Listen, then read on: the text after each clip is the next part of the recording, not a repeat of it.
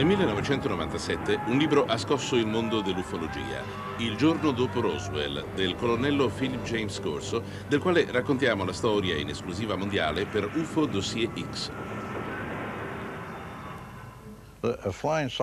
Un disco volante precipitò a Roswell. Io non mi trovavo lì, ma alcuni giorni dopo quattro automezzi dell'esercito si fermarono a Fort Riley, nel Kansas, dove io ero di stanza. Era fra il 6 e il 7 luglio 1947. Io ero l'ufficiale di picchetto, responsabile della sicurezza e del controllo di tutte le postazioni di guardia per quella notte.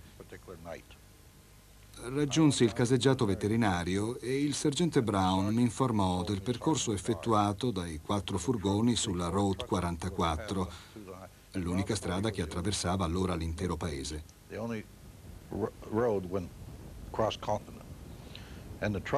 Provenivano da una base aerea del New Mexico ed erano diretti alla base Air Force di Wright-Patterson in Ohio. Mi avevano detto che il materiale trasportato era molto delicato. Arrivai dunque al posto di guardia e il sergente mi disse «Maggiore, vuole venire a vedere cosa c'è qui dentro?» Risposi di sì. Era mio compito controllare. Entrai e c'erano cinque grosse casse ricoperte da un telone. Ne aprì una e vidi il corpo di un extraterrestre fluttuante in un contenitore di liquido. Era piccolo, meno di cinque piedi, la testa grande rispetto al corpo. E inizialmente pensai si trattasse di un bambino. Lo schianto era avvenuto in una regione semidesertica, difficilmente raggiungibile via terra. Il recupero dell'astronave e del suo equipaggio fu effettuato da reparti della base aerea militare di Roswell. Ma il primo a riportare ufficialmente la presenza di rottami sparsi sul terreno del Foster Ranch nella zona di Corona era stato l'allevatore Mac Brazel, che non vide alcun cadavere di alieno.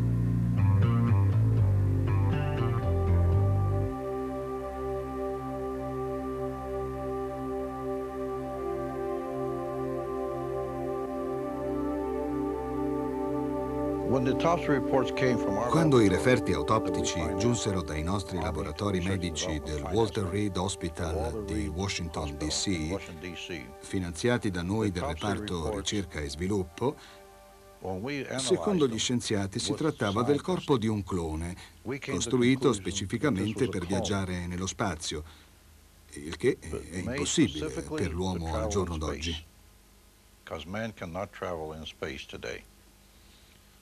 Definimmo questo clone EBE, entità biologica extraterrestre, un clone umanoide perfezionato da una sorta di superintelligenza a noi sconosciuta.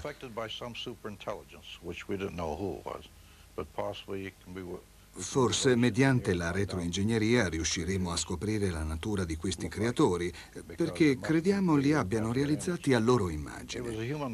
Era un essere umanoide, ma i suoi organi interni e il cervello erano diversi dai nostri, non completamente estranei, ma di diversa composizione e non avevano sangue. Inoltre a bordo dello scafo non c'era cibo né acqua e giungemmo alla conclusione, come aveva detto il geniale Tesla, che si riproducevano per via elettromagnetica, giacché ogni cellula umana ha una sua funzione elettromagnetica. L'incidente di Roswell fu dunque gestito da personale del 509 di stanza a Roswell. In particolare se ne occupò il controspionaggio nella persona del maggiore Jesse Marcel. Quando accadde l'incidente, l'aeronautica non esisteva ancora, faceva parte dell'esercito. La base di Roswell la chiamavano RAF, cioè Roswell Army Air Force. Un anno dopo fu creata l'Air Force, quella che conosciamo oggi.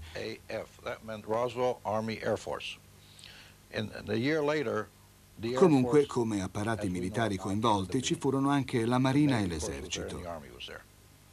Noi entrammo in scena nel 1961, quando il generale Trudeau organizzò sotto un solo comando il reparto di ricerca e sviluppo dell'esercito, mentre la Marina e l'Aeronautica lavoravano per proprio conto. Fra noi non c'erano scambi per ragioni di sicurezza, per lavorare senza dover rendere pubblico nulla. In effetti, gli scettici e i denigratori li abbiamo incoraggiati, perché perché le loro azioni di schermo e di insabbiamento ci facevano comodo, così che nessuno potesse accusarci di fare qualcosa che non esisteva. Erano utili ed a loro non piace sentirselo dire, ma li usammo, come fecero i sovietici disseminando disinformazione. Noi non facemmo nulla, ci pensarono loro e funzionò molto bene, coprì la nostra pista stupendamente. E d'altra parte il Dipartimento della Difesa aveva dichiarato che i dischi volanti non esistevano, quindi il meccanismo fu perfetto. Noi non potevamo sviluppare progetti su qualcosa che ufficialmente non esisteva, mentre in realtà avevamo i materiali alieni nelle nostre mani e i corpi recuperati dal crash. We knew it existed because we had the artifacts and the bodies from the crash. Tutto sarebbe stato trasportato nella base di Wright-Patterson, dove c'era il quartier generale del reparto ricerca e sviluppo, le cui attività erano coperte dal più alto segreto militare sotto la diretta giurisdizione dell'allora presidente Truman. Per ordine di Truman, l'incidente di Roswell fu coperto dal segreto di Stato, ma certe crepe in questa impalcatura di segretezza nel corso degli anni sono venute a galla. Sentiamo in proposito Bob Shell, consulente ottico e cinematografico del Ministero della Giustizia statunitense. Ho avuto modo di incontrare un uomo, il cui padre aveva lavorato come capo istruttore di volo della base aerea di Roswell fra il 1943 e il 1945, ben prima dell'incidente dunque.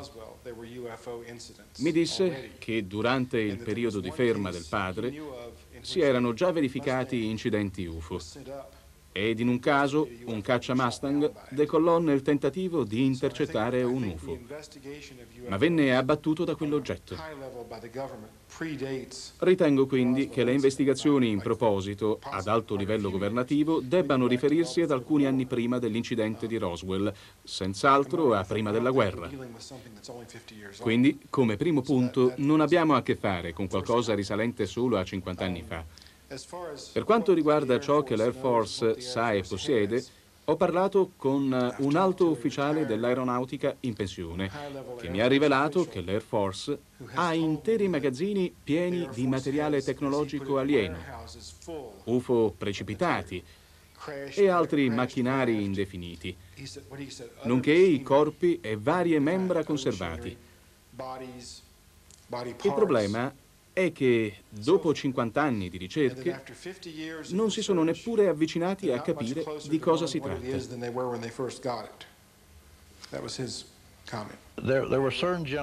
C'erano alcuni generali, incluso il generale Groves, che diede ordine di costruire la bomba atomica, che non si fidavano dei trasporti aerei. E in caso di incidente, diceva Groves, andrebbe perso tutto, ed anche Twining la vedeva così. Non si potevano mettere tutte le uova in un solo paniere, correndo il rischio di perdere tutto. Quindi, per ragioni di sicurezza, furono impiegati automezzi, cinque autocarri inviati a Fort Riley.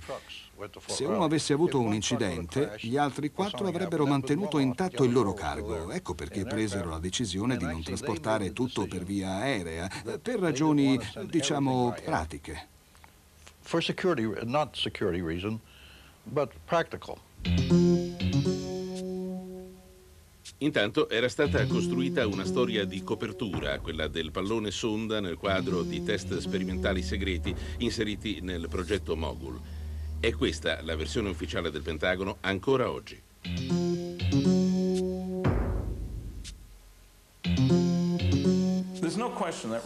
È fuori di dubbio che all'interno del governo statunitense sia in atto una pesante azione di depistaggio delle informazioni riguardanti i dischi volanti, soprattutto in merito a Roswell.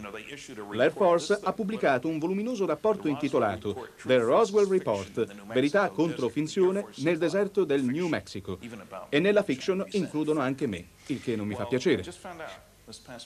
Sono venuto a sapere che il capitano James McAndrew assistente del colonnello Weaver, nella stesura di questo mostruoso rapporto, non solo come dimensioni, ha scritto un libro per l'Istituto Poligrafico del Governo, il che significa che la versione del pallone Mogul metterà fine ad ogni controversia e così sia. Il titolo stesso, l'incidente di Roswell, caso risolto, chiarisce tutto. Quelli dell'aeronautica comunque sembrano attendere il colonnello Philip Corso e questo è un altro esempio di come sia reale il coinvolgimento dietro le quinte del sistema di intelligence. Il colonnello Corso fu nel Consiglio di sicurezza nazionale alla Casa Bianca durante l'amministrazione Eisenhower dal 53 al 56. Partecipò ai negoziati per la riconsegna dei prigionieri di guerra della Corea. È ovvio che è una vera persona e rappresenta un vero problema. Quattro anni fa, Corso si recò a Roswell. Successivamente ha dichiarato di essere venuto a conoscenza di qualcosa durante il suo incarico per la divisione tecnologia straniera dell'esercito, non dell'aeronautica, in relazione a rottami custoditi in varie basi. Il libro non è la sua autobiografia, ma racconta il giorno dopo Roswell e certamente otterrà molta attenzione, perché c'è la garanzia di una sua connessione diretta con il governo con il lavoro di intelligence per diversi anni. L'introduzione, scritta dal senatore Strom Thurmond del South Carolina, il più anziano senatore americano, ha oltre 90 anni, l'introduzione ci presenta un Philip Corso bravo ragazzo, ottimo militare, ligio al dovere, ma non fa menzione di Roswell. In una notizia pubblicata ieri dal New York Times, il portavoce del senatore Thurmond ha dichiarato di non credere ad una parola di quanto riportato nel libro di corso, che l'incidente di Roswell è una montatura e che Thurmond è stato incastrato. Come si vede, c'è già una certa controversia in proposito. Vediamo lo scenario. Carl Korff sta per pubblicare un libro di discredito su Roswell. Un altro libro di Carl Flock, già chiamato in causa dal parlamentare Stephen Schiff, liquida l'incidente come invenzione.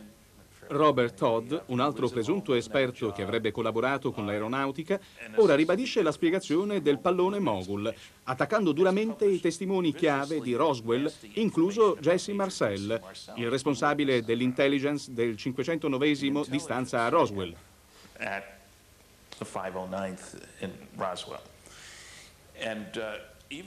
Pur essendo facilmente confutabili, questi attacchi sono resi pubblici. Ed il libro esce per la Prometheus Press, casa editrice specializzata in debunking ufologico.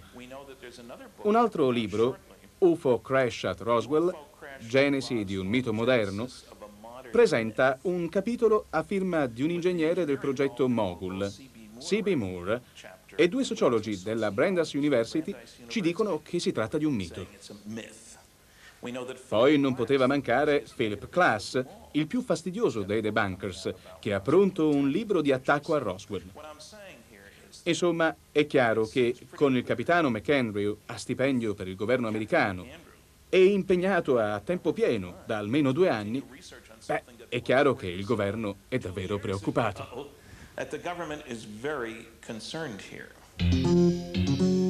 Tutta questa fatica per coprire una realtà ormai evidente agli occhi di tutti. Ma fra le molteplici testimonianze circostanziate, l'unico a poterne parlare con certezza sembra essere proprio Philip Corso.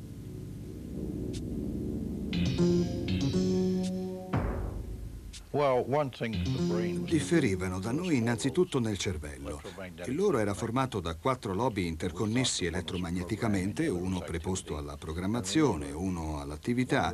E si badi bene che una delle ragioni per cui abbiamo fallito nel far volare quel tipo di disco volante, un errore reiterato a lungo, era che l'extraterrestre era parte integrante del sistema di guida che controllava con il suo corpo un corpo che era parte del disco. Quindi non abbiamo mai avuto un modo adeguato per attivare il disco, nonostante, ad esempio, alcuni progetti di oggetti discoidali dei tedeschi che precipitarono proprio per il malfunzionamento dei sistemi di guida che, se non funzionano, a prescindere da quanto siano sofisticati, finiscono per distruggere tutto. Per il problema dei dischi volanti essi fecero l'errore di non comprendere che la creatura extraterrestre era, era parte del disco volante. Ma cosa accadde realmente a Roswell quella notte dei primi di luglio 1947? Io credo che quella notte, anche in base alla testimonianza di Bresel, ci fu una tremenda tempesta con fulmini che si abbatterono a lungo sullo stesso tratto di deserto. Ed il genio canadese Wilbert Smith mi disse che in altre parti del mondo, come a Bimini e nel lago Ontario, Esistono delle colonne di carica elettromagnetica il cui eventuale movimento impattando una nave o un aeroplano ne distrugge la struttura nucleare.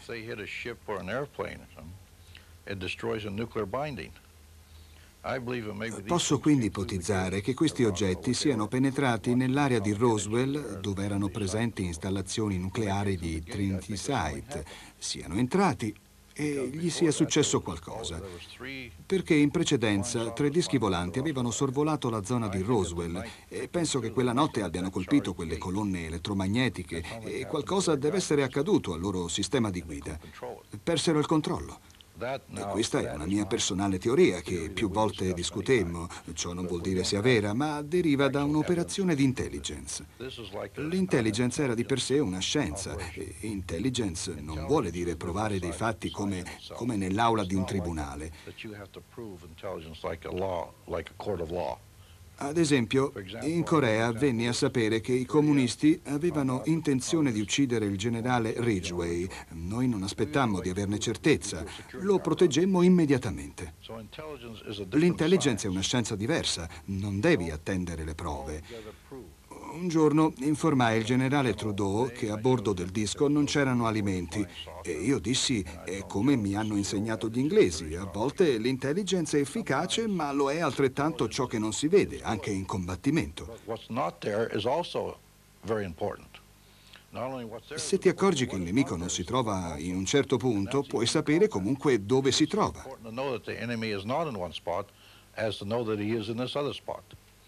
So a bordo non avevamo trovato cibo, niente acqua, niente ricoveri o servizi igienici.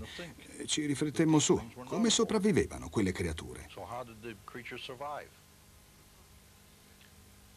I loro corpi erano diversi internamente, non respiravano ossigeno. La loro anatomia era stata prevista per viaggiare nello spazio, L'uomo non può viaggiare nello spazio e i danni sull'organismo riguardano i muscoli, lo scheletro e lo stesso cervello. Nel 1961 il colonnello Corso venne in possesso dei risultati dell'autopsia condotta all'ospedale Walter Reed. Quali furono tali risultati e quali le differenze con quanto si rileva nel cosiddetto Santilli footage?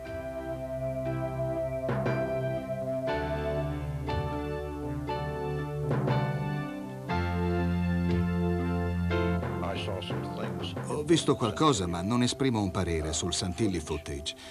Posso dire che in quelle immagini ci sono particolari come, come le membrane oculari, la terza palpebra, di cui nessuno era a conoscenza ed altri dettagli patologici che mi avrebbero spinto verso un'ipotesi di autenticità.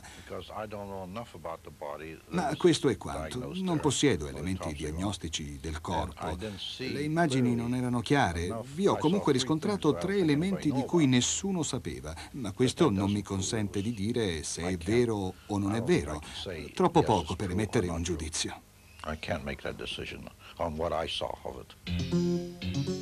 Si è parlato di membri dell'equipaggio della navicella di Roswell ancora in vita. Sono solo voci o c'è qualche certezza? Sono certo del contrario, perché i corpi si deterioravano molto rapidamente e non penso potessero respirare la nostra aria, quindi dissento con questa versione della storia. Secondo me non ci furono creature catturate vive, non credo proprio che potessero sopravvivere nella nostra atmosfera o nel nostro mondo perché non respiravano ossigeno.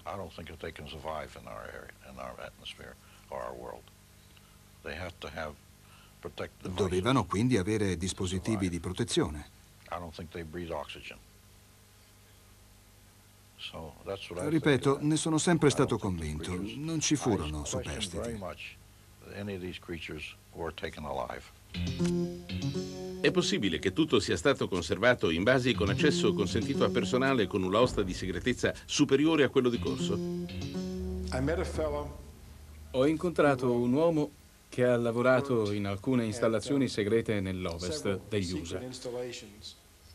Mi ha detto di essersi occupato di progetti tesi alla comprensione di tale tecnologia, specificamente i pannelli di controllo manuale, come quelli che si vedono nel segmento dei rottami del filmato di Santilli.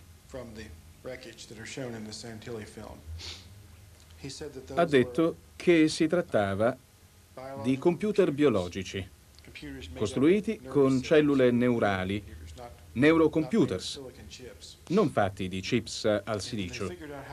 Riuscirono a scoprire come il comando veniva impartito, ma non come ottenere informazioni dai computer. Mi ha raccontato che questi oggetti venivano tirati fuori ogni dieci anni e consegnati agli esperti più avanzati in quel momento.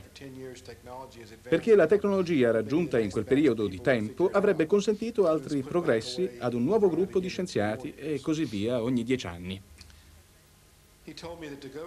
I pannelli, mi disse, erano custoditi in un sito piuttosto distante, dove fu portato in un'auto con i finestrini oscurati. Giunto sul posto gli veniva posto un cappuccio sulla testa prima che la porta della macchina venisse aperta. Quindi veniva condotto all'interno e lì poteva togliersi il cappuccio. Poi entrava in un piccolo ambiente pieno di involucri cubici disposti lungo le pareti e c'era un tavolo al centro su cui veniva appoggiato un determinato oggetto che avrebbe dovuto studiare sotto gli occhi di una guardia armata che non lo avrebbe lasciato un attimo solo. Alla fine della giornata l'oggetto veniva ripreso e rimesso in una cassaforte, mentre lui veniva portato in un posto diverso da dove era stato prelevato. Mi sembra interessante il fatto che Bruce Maccabee abbia appreso una storia estremamente simile da una biologa. Questa donna veniva prelevata in un certo posto e incappucciata per essere condotta in un altro laboratorio. Nel suo caso si trattava di un laboratorio biologico, ugualmente formato da involucri cubici. Le portavano la cosa da studiare, ad esempio il braccio di un alieno, lei lo doveva sezionare e prendere appunti. Quindi abbiamo due diverse persone, specialiste di diverse discipline, che hanno descritto la stessa procedura, senza che nessuno potesse individuare di quale installazione si trattasse. In entrambi i casi sono state impegnate nel progetto per sei mesi, poi destinate ad altro incarico. Il colonnello Corso coinvolse un team di scienziati tedeschi capitanati da Werner von Braun. I had two of the German scientists of Operation Paper Avevo con me due scienziati catturati durante l'operazione Paperclip, cui ordinai di studiare la struttura nucleare dei composti metallici recuperati, ma senza alcun esito. Si intende che c'erano anche numerosi scienziati americani. Le istruzioni del generale Trudeau erano chiare. Mi disse, cerca i migliori esperti per stabilire cosa sono e come funzionano questi materiali. Pertanto mi recavo personalmente nei vari laboratori e nelle università, ovviamente non da solo, e presso le industrie. I made a search. Of course, I had help. I didn't do this myself only. Ne interpellai 25 fra le 400 più importanti dell'epoca, con le quali firmai dei contratti per conto del reparto ricerca e sviluppo. Alcune si occuparono dei transistor, altre dei circuiti integrati elettronici. Usammo i nostri laboratori di elettronica di Fort Monmouth e si trattava di scelte mirate, sicure. Dovevano essere in grado di affrontare la specifica ricerca che ci interessava e solo a quel punto scattava il contratto come con la Monsanto, che lavorò sulle fibre ottiche, ma dovevano dimostrare di avere la competenza prima che fornissimo loro i finanziamenti.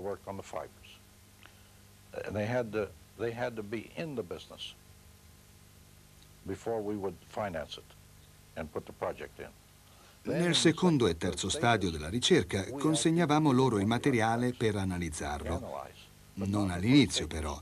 Sì, era il nostro denaro e oggi la controversia sollevata dall'American Computer Company riguarda proprio il denaro che apparteneva agli americani e qualcuno negò dei dividendi. Bene, se vogliono discutere, facciano pure. Noi abbiamo solo fatto il nostro dovere e da quei circuiti integrati 30 anni dopo sono nati i supercomputer. Accomplished our mission. The integrated circuit turned into a supercomputer in 30 years. And we were ma non siamo andati avanti sconsideratamente. Un giorno dissi al generale quali possono essere le conseguenze. Non può essere pericoloso. E se questo creasse una generazione di mostri cibernetici? Lui rispose, altre persone devono individuarne il potenziale pericolo, non spetta a noi, ma forse non succederà nulla, almeno finché noi saremo in vita. Così è stato. Trudeau è morto tre anni fa. Ecco, questi erano gli ordini di Trudeau e come sono stati eseguiti. Parte dei materiali recuperati dall'incidente di Roswell vennero in possesso dell'esercito, altri finirono nelle mani dell'aeronautica e della marina. Vediamo quali furono affidati nel 1961 dal generale Trudeau al colonnello Corso.